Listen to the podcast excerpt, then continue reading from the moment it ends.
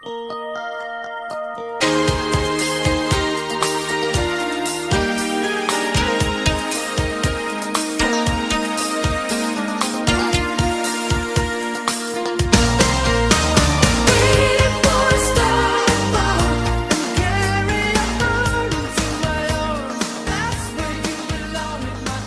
Greetings, Grapple fans. It's time once again for two wrestling fans to look through the back catalogue of pro wrestling and see those matches that Dave Meltzer of the Wrestling Observer has given five snowflakes or higher out of five. Yes, it's Let Me Tell You Something. I'm your co host, Lorcan Mullen, and with me as always is my co host, Simon Cross. And Simon, we've got a big old match coming up right now. This is a match that if you read anything about the Wrestling Observer or read any, if Dave Meltzer were to be asked, name some of the most significant wrestling matches of all time, this would be right up there. It's June the 20. This June the 8th? I was going to say. It's at the Budokan Hall in 1990, and it's the great Jumbo Tsuruta facing off against Mitsuharu Misawa, who only a few weeks ago had been known as Tiger Mask, the second incarnation of the character. So this is a pivotal moment in All Japan's time. The previous episode, the, the two episodes back, we discussed the classic match they Tsuruta had with Genichiro Tenryu for the Triple Crown, and the rivalry of Tenryu and Tsuruta was defining late 80s All Japan Pro Wrestling with the strong Gaijin talents of Stan Hansen and Terry Gordy, and I believe at this point possibly Steve Williams. Um, shoring up the, the main event spots. But then, in a shocking moment, Tenryu jumped ship, and I was just reading a bit more into it. It's a bit of an odd one, actually. So, basically, what happened was he was contracted to an optical technologies company as an ambassador for their brand. Right. And this optical technologies company just happened to start a promotion a few months later. okay, right. So essentially, at this point, All Japan has three main event Gaijin talents, but only one native talent. They've lost their number two native star in Genichiro Tenryu. And so with that they've lost like so many main event matches of potential. So something needed to be done done fast. And so what ended up happening is that Misawa had always been seen as a top star, but at the time he'd been given the Tiger Mask gimmick to really push him further, and he'd be he'd be the sort of junior up and coming star to Giant Baba or Jumbo Tsuruta in tag matches. He would frequently tag with Tsuruta and Baba, but also obviously be the one that took the fall. Right.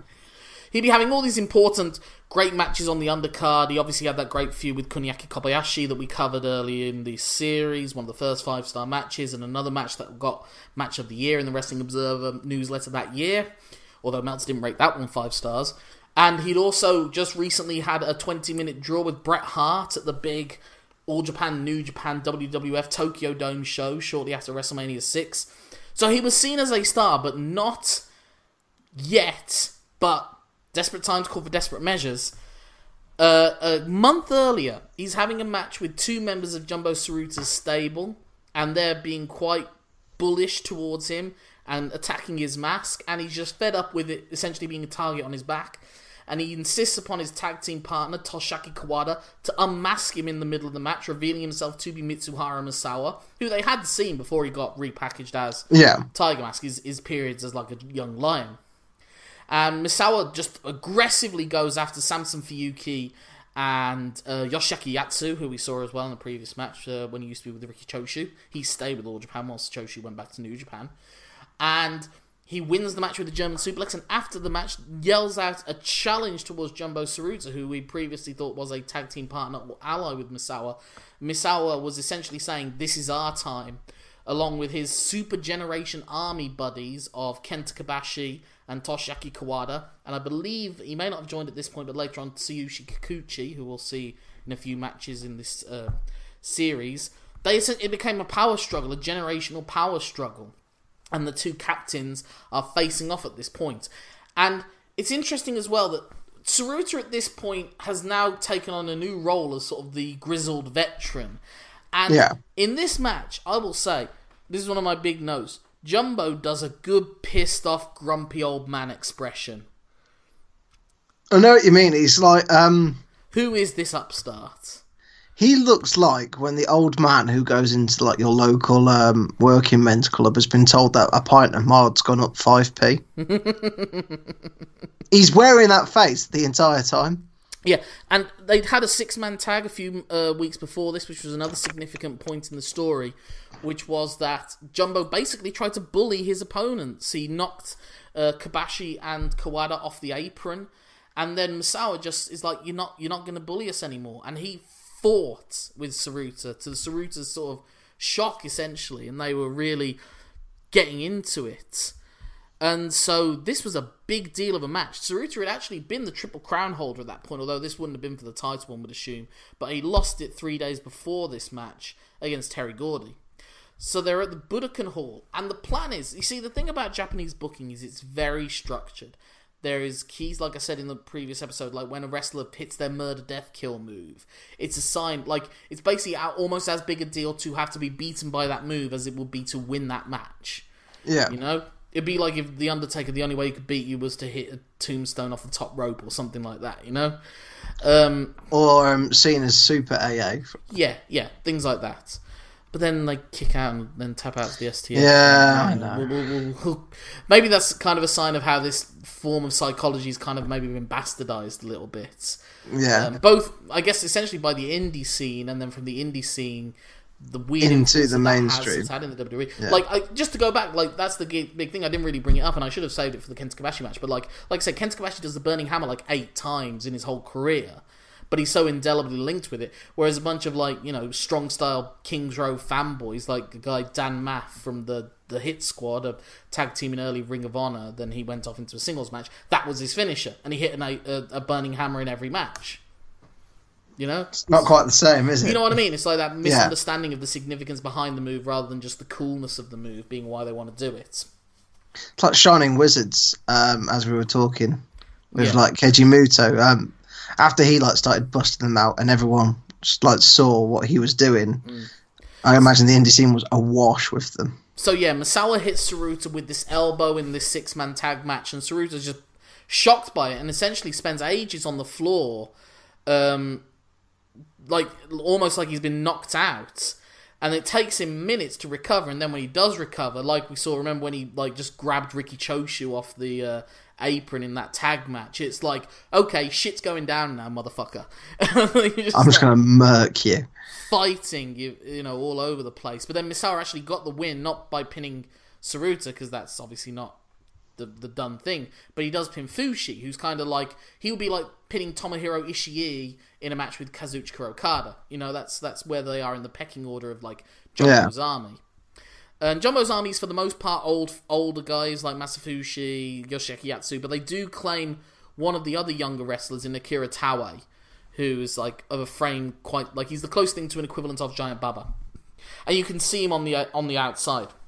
Because again, one of the things I love about the Japanese matches is very often they will have like seconds with them. Like when Yeah. Misawa makes his entrance, you've got Kawada to his side, like sort of helping him not be you know slapped on the back all over the place by the uh, by the fans. Um, and Kobashi's with him as well. Kobashi was a few years younger as well, so it was kind of like Misawa's one, Kawada's two, Kobashi's three Crash is the third. in the pecking order there as well. Um, so yeah, Meltzer was actually there, I believe, for this match, and he was saying that basically, like the the, the given thing would be that Misawa would fight, fight, fight, and maybe Tsuruta would have to hit like his equivalent of like a murder, death, kill pit move. But Baba just heard the Misawa chants just starting throughout the day as he was sitting there. Because that was what Baba loved to do. He loved to sit around the merch table and with a big cigar and just sort of take in the atmosphere whilst it was all Just drink it all in. Yeah. And he just made the decision and he sent said sent a messenger over to Tsuruta and say, You're gonna lose tonight to Misawa. Tsuruta shocked at this. Absolutely shocked. You know, this is like I guess it is kind of like as close as you get to Austin being told he's losing to Brock Lesnar. Yeah. But not not of that kind of silliness, but you know, it's sort of along those lines. Tsuruta requested that it be a count out loss, but like I said, we're getting to that era. Baba's not into that. That just doesn't happen anymore. Baba's given up on that. He thinks clean finishes are the way to go, and he just sent one message: no. Not a man of um, many words, is he? Mm.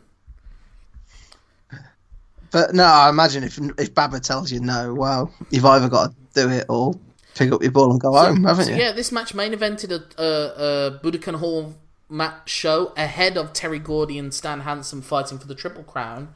That was like the semi final to this match. So this is a big, big deal. Um, and this is like when, when sadly, when Misawa did die in 2009, it's footage from this match that will be in all the news reports because it would be it was like countrywide news. This was a big deal Yeah. And like I think this is the first time I've seen sort of big light, like a light show for the entrances. There's like coloured lights going off around. Like this is as, as glamorous as all Japan gets. It was a bit boxing like. Yeah, Yeah. And and much like so, we get to the match itself. So it's like Misawa's just like, "You're not gonna bully me. I'm not gonna take this." And Jumbo's Yeah. like, and again, it, it helps. I keep going back to this, but the fact that Jumbo is noticeably taller and bigger than Misawa, this does have more of a David and Goliath feel to it Oh yeah. than than I said the previous Tenryu Tsuruta match had. Yeah. Um, so yeah, and Jumbo does dominate early, but they they kind of make it clear that Jumbo has the power and the experience and the size advantage and the strength. But he doesn't have the pace. But Misawa has the speed, Misawa has the agility, and maybe Misawa's actually a better wrestler at this point. Although obviously Tsuruta had great wrestling experience, they both did. Uh, Yeah. Tsuruta, like I said, after about 18 months of being an amateur wrestler, finished seventh in his weight division at the Montreal Olympics. Um, Misawa came fifth in the World Championships of Amateur Wrestling for his junior division at the time. So you know these are, and that was on the advice of pedigree. Tsuruta. Like he was from 12 years old, he wanted to wrestle for All Japan, and he met Tsuruta, and Tsuruta had said, "Go to school, get an education, and get into amateur wrestling if you really want to do this." So this is a long time relationship, you know. So that's when Mas- Misawa's 12 years old. So come to 15 years later, Masao Misawa's 27, um, uh, Tsuruta's 39. And it, it is a real generational struggle that we've got going on right now. But yeah, so Jumbo dominates early, but then when Misawa sends him to the outside, he fakes him out with his really cool, like he runs into the ropes and then he flips over and lands on his feet on the apron. And then he of- goes through. It's kind of like a variant of the Ric Flair flip in a way, uh, but he does it into the ropes as opposed to into the corner. Yeah, it's sort of like more. I don't know, like more like just a controlled one rather than Flair's wild flip. Yeah, it's got a great gymnastic sort of um, consist, very good body control. Uh, it's very smooth, like Eddie Guerrero couldn't have done. Basically, if a move's smooth, if you know, like Eddie Guerrero couldn't have done it better than that. Yeah. um, but yeah, Misawa then get gets him with uh, flips flips it and turns it into a drop kick, uh, and then he hits him with a pescado. Um, and so yeah, that's the thing. Misawa's sort of still leaning on his Tiger Mask 2 more junior heavyweight influence style of high flying moves. Go with what you know. Yeah, and, and Jumbo and he and, and he also is able to out wrestle him on the mat, and it's also when they get into the ropes as well. I love that when they get into the ropes twice, Misawa just slaps Jumbo in the face. A real Twice, like in a row. and Jumbo has got that. You little prick. I'm gonna hurt you, little man. Um. So yeah, it's just like it's and for the most part, then Jumbo starts to dominate the middle. He does that. That's the thing. It's not like um someone gets slapped and then they do that like back and forth hockey style brawl thing that you get now. No, Jumbo's been affronted. Mm. Jumbo then goes on an absolute tear, just yeah. Bodying And him. and, it, and it's uh, can Misawa keep up? Can he can he survive this? Can he endure it? Yeah. And like when they, you can tell that they sort of eventually start going into the home straight, and it is for the most part Jumbo just hitting big moves on Misawa, and Misawa trying to keep in. Like Misawa goes for his backdrop suplex. Like I've said, it's a very significant move within Japanese Yeah. wrestling, uh, due to the history of it being the move that Lou Thesz beat uh, Rikidozan with. But Misawa did an interesting thing where he essentially kicked from the buckle, and it's like he took the bump, but it's like Tsuruta wasn't able to control it, so Tsuruta Uh, maybe gets took some injured of by it as well. weight as well. It was an Yeah. interesting way of doing it. Like Misawa sacrificing himself, but knowing that it would have done damage to Tsuruta as well. and he's yeah, it's just a great. It, it's got similarities to the Tenryu match because both are men just su- trying to survive Jumbo Tsuruta. Yeah, yeah, and it's more of a struggle for Misawa than it. Well, this was a struggle for Tenryu as well, But it's Yeah. like Misawa's. It's more noticeable this time. Yeah, it's yeah. more. There's a, a more of an authenticity to it. the fans want Misawa to win, but they don't think it's believable that he would win. Whereas the fans knew that Tenryu had a chance. You know, it's like fans will want um, Hull City. Well, not whole City. That's not a good example. But like maybe an FA Cup final. Uh, fans would rather have fans would have rather had Aston Villa beat Arsenal, Yeah. but they would when- really rather like Wimbledon beat Liverpool. One seems Yeah. more likely than the other. And then the one that did happen, they loved it when Wigan beat Man City. Yes, exactly. That's another good example. Yeah. So it's different levels. Like like that is what. So it's not like Misawa's like an Aston Villa at this point. Well, that's not a good example either. But you know what I mean. It's like he's not. He's not the next. It's not like basically people think that he's gonna have come close this time and he'll come closer and closer in the next few matches until he beats him. But that is not It's the the start of his journey, yeah, Yeah. in their eyes. So Misawa does get some moves in as well. He hits a German suplex that has the fans going ape shit. Uh, It's a lovely frog splash. yes, yes. I will say that for Misawa. Yeah, His Misawa- frog splash is beautiful. Misawa's not small. He's like six foot, but he does have that cruiserweight agility. Yeah. He was never as good as Sayama, and that was one of the criticisms I had of him being the Tiger Master that inherited Sayama. But as Mitsuharu Misawa, he looks very impressive. And like I said, he's smaller than Jumbo, and so he has to be. He has to be more like But he does have that perfect blend because the move before Hmm. his successful frog splash, he hits like a gut wrench suplex on uh, Jumbo Tsuruta. And Jumbo's a big dude to move. Yeah. And Jumbo tries a top rope move a few times as well, so it's like Jumbo's having to go out of his uh, comfort zone. To he's surprised that Misawa's staying with him. Essentially, Yeah. I love the spot. Well, this is coming towards the end spot where uh, Jumbo whips him across the corner from one corner to the other. We've still got that classic red and uh, red and blue divided dance. I think that's my favorite ring look ever, personally. It's the kind of thing you could see WWE putting in for Survivor Series only, or like Yeah, when yeah, I'm surprised they haven't done that. Or yeah, it wouldn't be a bad idea, especially if they do the you know the, the, how they do the Survivor Series match. It makes sense. Um, and, and I do love a different coloured mat. Like I like how NXT has the black mats. Yeah. And uh, Ring of Honor did it with the red, red and black mats as well. Um, yeah, I'm just a fan of something that's a little different. Although, uh, as a weirdly on the other end of the scale, I wish that WWF would go back to the traditional red, white, and blue top rope, middle rope, bottom rope. That's just my favorite rope color. I don't know why, but it just is. I think that could be a generational thing there. Yeah, maybe. Um, but yeah, jump. So I love this bit. It's really coming towards the end now. You can sense it. Misawa's goes for a dive, like a, a diving cross body from the second rope, and Jumbo hits him with an elbow, but it hurts Jumbo as well. Uh, I can't. I didn't have that down as a crossbody because he sort of spins. It's like a maybe like a thing to forearm me. or something Yeah. like that. Whatever it is, Jumbo's able to block it, but it hurts his arm in the process. And then Jumbo charges at him with his big boot, and Misawa gets out of the way, and he gets caught in the ropes, and the crowd are losing their minds at this point. And so they're fighting over a vertical suplex. Jumbo, because he's the bigger guy, is able to get it up, but Misawa is the more agile guy, is able to escape, land on his feet, goes for a back suplex. Jumbo shifts his weight so he lands on Misawa, but then Misawa does that classic roll through on Roll the cradle. through. And, Yeah. it- and just like Ric Flair with Ricky Steamboat, just like Ricky Steamboat with Randy Savage, he's able to hold on and get the three count, which surprises Masawa himself. He looks at the ref, he's like, "What?" No, that's worked. okay. and the crowd just go crazy and he gets lifted on his shoulders. This is like a really significant like meltzer as meltzer describes it like 80% of the people in the f- crowd crying tears of joy.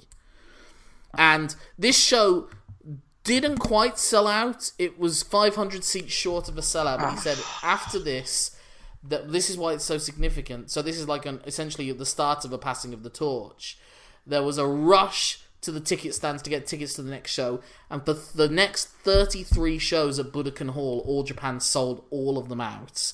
And 28 of those 33 uh, shows were headlined by Mitsuharu Misawa. It's essentially where he becomes the man then. Well, Pretty- he does and he doesn't because they still like they they basically Masaru and Tsuruta have four matches in total, singles matches against one another. Um, they have the next two matches. The next one is Triple Crown number one contenders match. Jumbo Tsuruta beats Misawa. The one after that is a Triple Crown match. Jumbo Tsuruta successfully defends the title against Misawa. And then the third one was the Champions Carnival, and they wrestled to a 30 minute draw. So essentially, they jumped the gun with this and they gave the surprise win. But Misawa would be claiming victories. Like there was a significant. They had a tag team match. I think it might have been the final of the Real World Tag Tournaments, uh, which is like one of the four or five most important matches of the year in all Japan at that time. And Misawa made Tsuruta submit. There's there's real significance to the methods that you beat someone. So essentially, yeah. what the payoff would have been down the line, be it in '92 when Misawa wins the Triple Crown for the first time or whatever, it would have been him beating Tsuruta in the middle of the ring. Not a surprise. He over, he beats him fair and square with his finishing move. He doesn't catch him in a yeah. flash cradle. That would have been the story. But the problem was, unfortunately, uh, Tsuruta had an illness that wasn't known at the time. Um, and so he disappeared after 19, in 1992 uh, October. He disappeared from the company for almost a year. Um, uh, he essentially uh, was suffering from um, an illness. I can't see what it was off top uh, right now, um, and and that really put paid to him as a regular main eventer. He then just wrestled the rest of his time in various exhibition matches where he would do very little. So, ah, okay. so essentially, what this would the, the, closest equivalent to this is when Kazuchika Okada shot Tanahashi for the IWGP Heavyweight Title in their first match when Okada came back.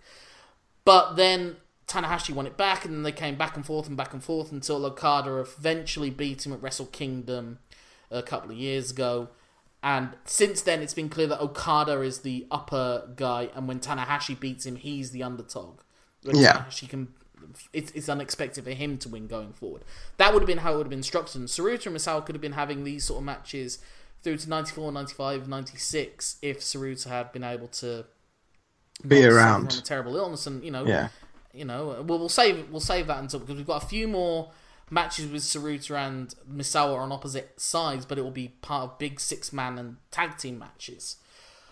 But yeah, like I said, this is such a significant match. This sets up all Japan for the next decade. This again cements helps to cement this King's Road style of wrestling that is arguably the most influential style of wrestling that we have now. That it, infects a lot of the WWE finish, like multiple finishers you know, long epic matches, um, yeah, just long tense, long two counts, build up, build up, build up. Whereas you know, for the longest time, it was the babyface Hulk Hogan taking the taking the absorbing the punishment, absorbing the punishment, then making the quick comeback and getting the win fairly simple. There's no, you know, when you yeah. look at Hulk Hogan matches, there's no long, you know, they're not doing the Ricky Steamboat, Randy Savage, multi, Bret Hart, British Bulldog, multiple two counts from both men at the end. It's Hogan takes beating, Hogan recovers, Hogan wins.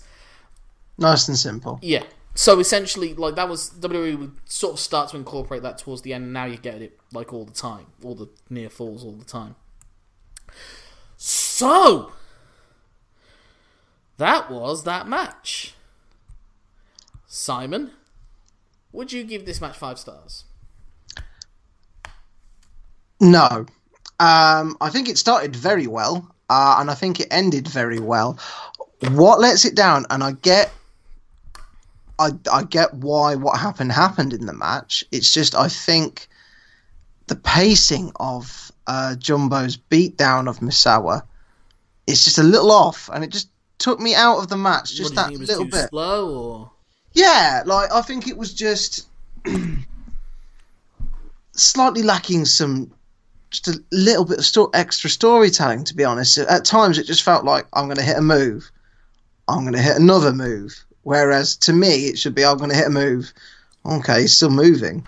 He's still getting up. I'm going to have to hit another move. I'm going to go for I'm going to go for the pin now. Oh, okay, he's kicked out. Now I'm going to have to like. There wasn't that bit of storytelling that okay. much to me. Well, I'm going to have to disagree. Um, as much from the historical perspective, I am going to give this one five stars.